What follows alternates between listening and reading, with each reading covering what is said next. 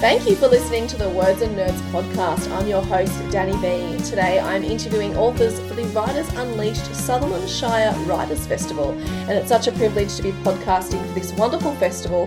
And a huge shout out to our organiser extraordinaire, Danuka McKenzie. I'm super excited. Return guest, the Sandy to my Danny, Sandy Docker, writes about love, loss, family, and small country towns. Her debut novel, The Kookaburra Creek Cafe, was released in 2018, The Cottage at Rosella Cove in 2019. The German edition of The Kookaburra Creek Cafe was released in 2020. That's super cool. And her third novel, The Banksia Bay Beach Shack, and maybe that's also my favourite, was released in March 2020. And Sandy's latest novel, The Wattle Island Book Club, will be available in August, and that could very well become my new favourite. Welcome, Sandy Docker, the Sandy to my Danny. Hi, Danny. I'm not quite sure how I'm going to follow on from an introduction. well, I love having you on, and I wish we could talk for about an hour, but we have like 20 minutes, so we're going to have to go double speed. Back into it. Let's do this. Now, I love talking to you. And we've been on each other's shows, me on your yeah. wonderful Friday Bites on, on Facebook every Friday. And you've been uh, Words and Nerds on both sides of the chair as an author guest and as a, uh, you know, an interviewer extraordinaire as well. What do you enjoy about um, creating that kind of content before we get into books? I think the thing that I've enjoyed about Friday Book Bites and also being a guest interviewer on Words and Nerds is the connection that you create with other creatives, mm. whether it's readers or writers or or anything else. I I just love chatting about books and chatting about the creative process and doing shows like this means you get to go beyond your normal circle of writer friends. You know, I never would have met Martha Hall Kelly if it wasn't for your podcast. And she was such a delight to chat to. And we chatted after the actual podcast episode for like half an hour afterwards. I love you that. know, which was just beautiful. Yeah, I love those connections though. And it's funny because I think they're different when you meet someone for the first time down the street or whatever. You tend to just go for, you know, the first conversation is sort of surface things. But yes. I find when you start doing these conversations about books and literature and all those kind of things, you just start talking about deep things about life and that connection is forged so much quicker, I think. Yeah, well, because you know you've only got a limited time and you know it's only going to be one time. And so you get straight down into the nitty gritty and and what people think and feel about literature tells you a lot about their soul. Mm, oh, I love that, Sandy. You talked about soul, and it's the first question. but that was funny when I came onto your um, Friday book bites. When I watched it back, I was like, wow, I revealed, because I'd not been interviewed before, because I'm the interviewer, right? And then I was like, wow, I revealed a lot. Wow, that was that was interesting. So no, it was really, it was really, it was, it was like therapy. I liked it.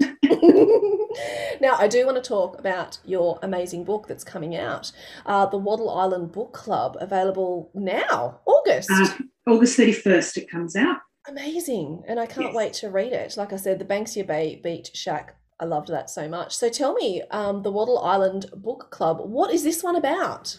Well, surprisingly enough, it's about a book club on an island. I, I got that. I got that much. no.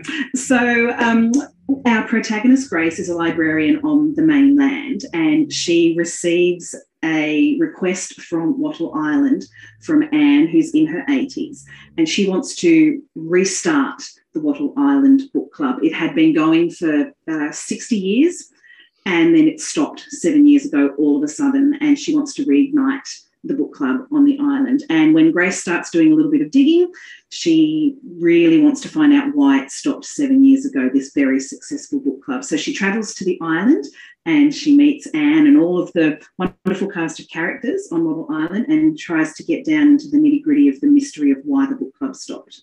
Oh, so we talked about this before how, you know, you've got this genre, but you always try and well, maybe not try, but you do you have this sort of mystery kind of thing going on in it as well, and that was very much so about the Banksia Bay Beach Shack. So is this mm. kind of what what is beginning to define a Sandy Docker book?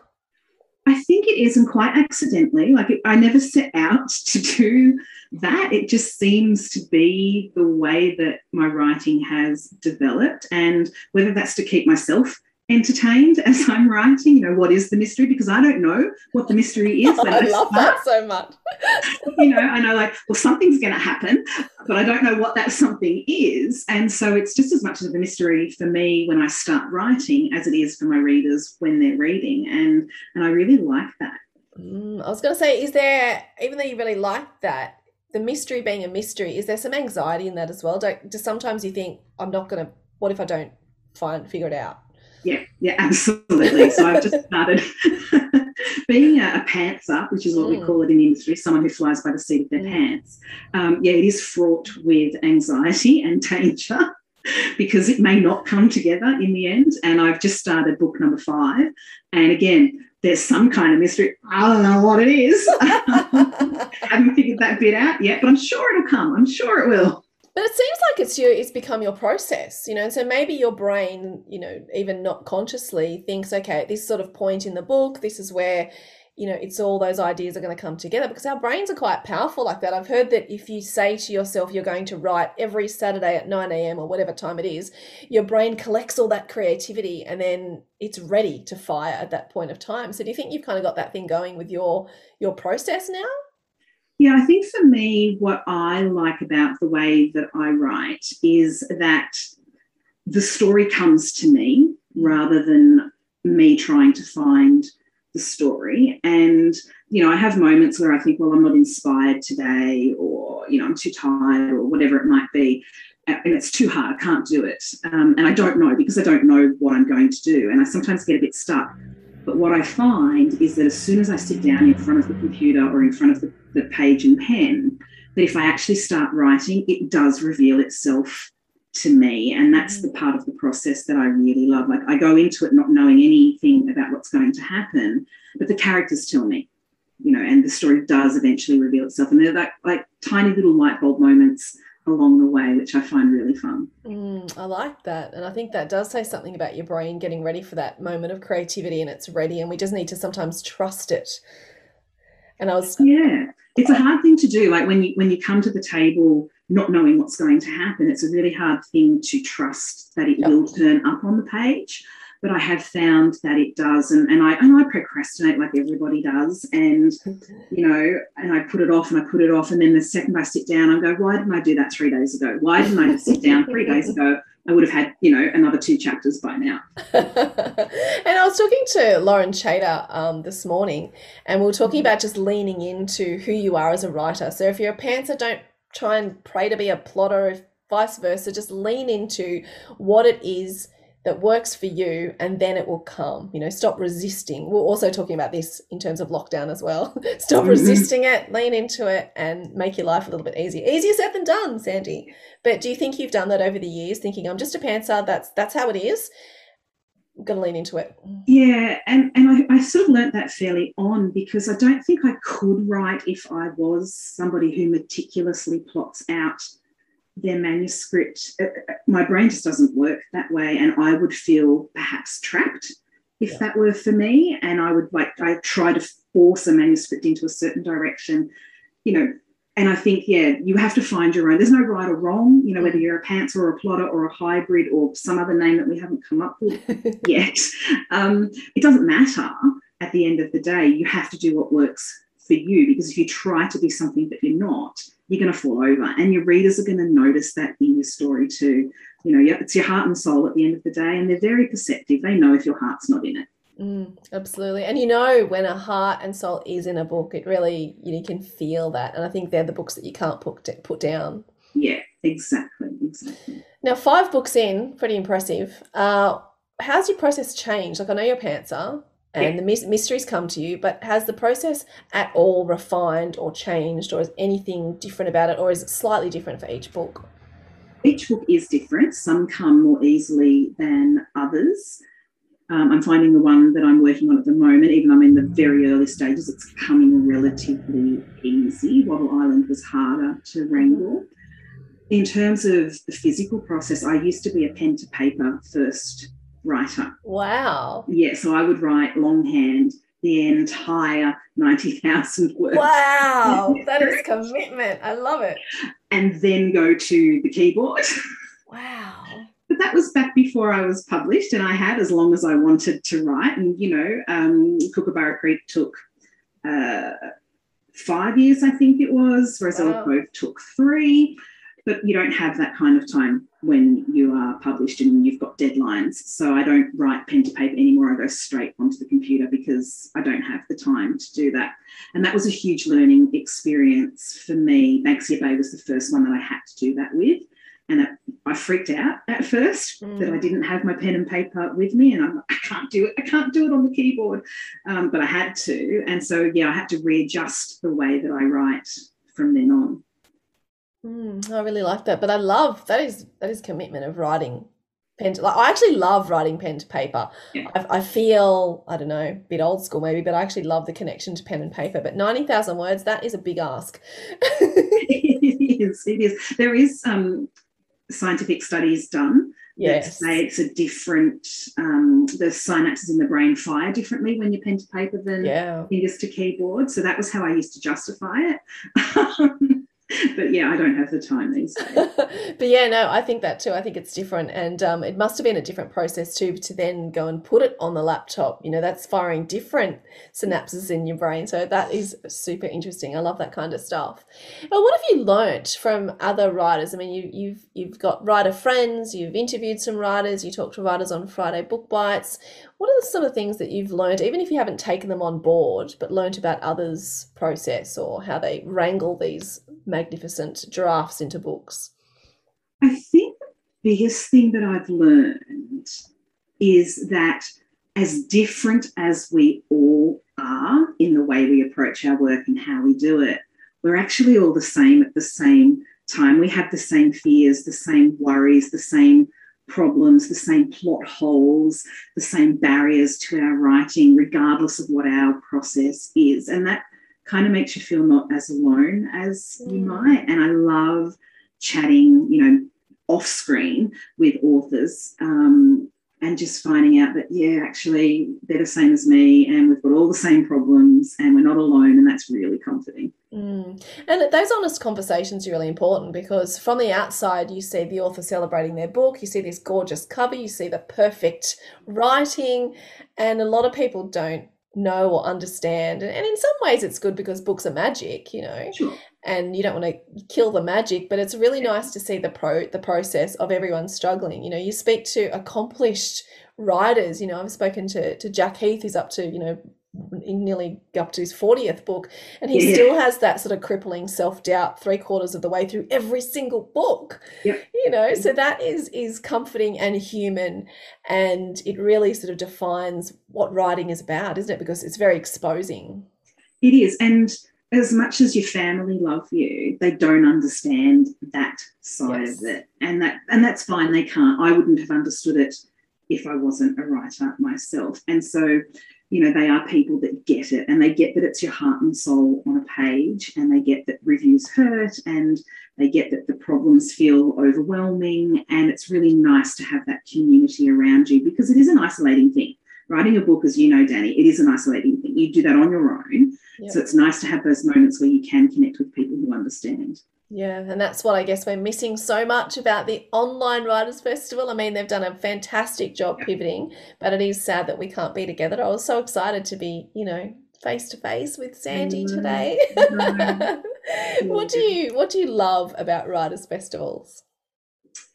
The thing that I love about Writers Festival is that connection and reaching people that you maybe wouldn't have reached mm. otherwise, and just getting personal with readers and writers together. You know, um, you don't get that when you're behind the computer screen typing away on your manuscript, or even if readers send you an email to tell you that they loved your book. The Writers Festival is a di- different atmosphere and it's a yeah. bit more personal, and yeah. I really love that. Yeah, me too. That connection with like minded people cannot be beaten. now, in your session for the Writers' Festival, you talked about light and shade in writing contemporary fiction.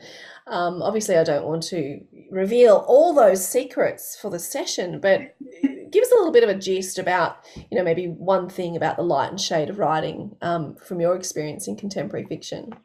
Yeah, so one of the hardest things when you're writing contemporary fiction, which can and mine certainly do deal with some pretty tough issues is finding that balance between talking about the issue, but also giving the readers hope yeah. uh, and an uplifting feeling, um, particularly by the time they get to the end. And, and that can be really hard. And, and Pam and I both talked about how we sometimes go down that rabbit hole of being really, really, really, really dark, and we have to pull ourselves back because that's not what we're supposed to be writing. Mm-hmm. Yeah, so finding that balance is, is it can be really tricky. Mm, that's really interesting too, because when I talk to you, and you know, as much as I know you, you don't come across as some kind of dark person. So it's interesting that you go down those paths of darkness um, and have to pull yourself out. But I think that's also the cathartic part of writing, isn't it? You get all of that out, so you can be a bit sunnier. I think. yeah, we've all got a dark side. We, oh yes, we do. we all deal with emotions in different ways, and we've all faced grief and hardship and tragedy and and we can all get stuck down that hole. And I remember a very, very early draft of the Wattle Island book club that I sent to my publisher, and she went, Oh dear. she was like, This is a bit too dark and heavy, Sandy. Like, this is really depressing. oh dear. Oops. The two words that you may not want to hear when you submit a draft. yeah. So we. I um, love that so much and this is what I say when I say this one was actually a hard one to write because I did I got stuck down in the mm. darkness of the story, and um, and that was a cathartic. experience. I got that out on paper, and it's still stuck in a file on my computer. All the bits that we cut out, which was like half the book. Um, That's only half a book. yeah, what's forty thousand words between friends? Uh, Maybe that can be your your you know crime novel coming out in twenty twenty three or something. Yeah, maybe. um, yeah, so so to bring that back to what is typically a Sandy Docker book was something that we had to do, and I had to find that moment of joy. And once I found that moment of joy, it all, it all came together, and it is, mm. you know, an uplifting story now. Um, but I think I had to go through that darkness. That process, yeah, yeah. To then find the light. And it's true. You don't always have to publish everything you write. Sometimes you need to write all this stuff to get to the, the stuff that you need to publish. And it's interesting. My last question to you was actually, I mean, we've touched on a little bit, a little bit of joy, a little bit of light and darkness, a little bit of mystery. Um, but what else defines a Sandy Docker book? Oh, I think that's for other people to judge more so than than me. I hope what defines a Sandy Docker book is heart. I mm. hope that's what is what people think of when they think of my stories. That you know, I touch on the dark, but I leave you uplifted. There's present thread, there's a historical thread, but what brings it all together, I hope, is heart. Oh, I think you're absolutely right. And I think that's why, for me, I love all your books, but that's why the Banksia Bay Beach Shack really stuck with me. You know, I read a lot of books, right? Mm-hmm. And a lot of the books you enjoy in the moment and they go on the shelf and you're like, oh, that was a great book. But that book, for some reason, it just has always stuck with me. And I think it was because of the heart and the relationships and, you know, the hardship and the heartbreak in that story. Also, joy, also light. But, you know, I like that kind of dark stuff too, Sandy. and that's life you know, we are dark and light in life. We have good days and bad days, and, and that's just what it is. Absolutely. Oh, you know, Sandy, I could talk to you for another four hours.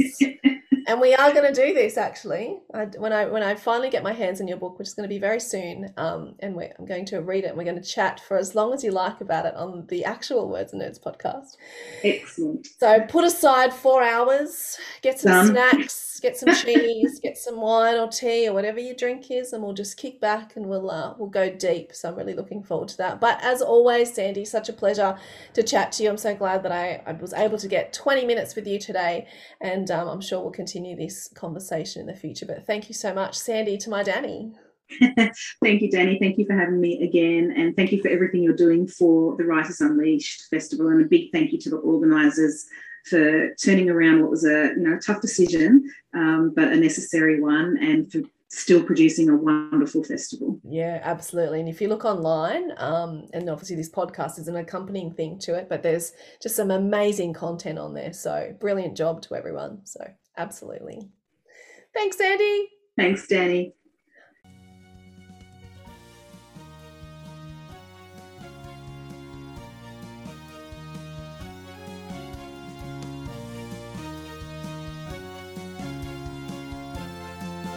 Thank you for listening to the Words and Nerds podcast. We'd love to engage with you on social media. You can find the podcast on Facebook, Instagram, and Twitter. Danny V Books, Words and Nerds podcast. You can also subscribe wherever you listen to your podcasts. Stay safe and read more books.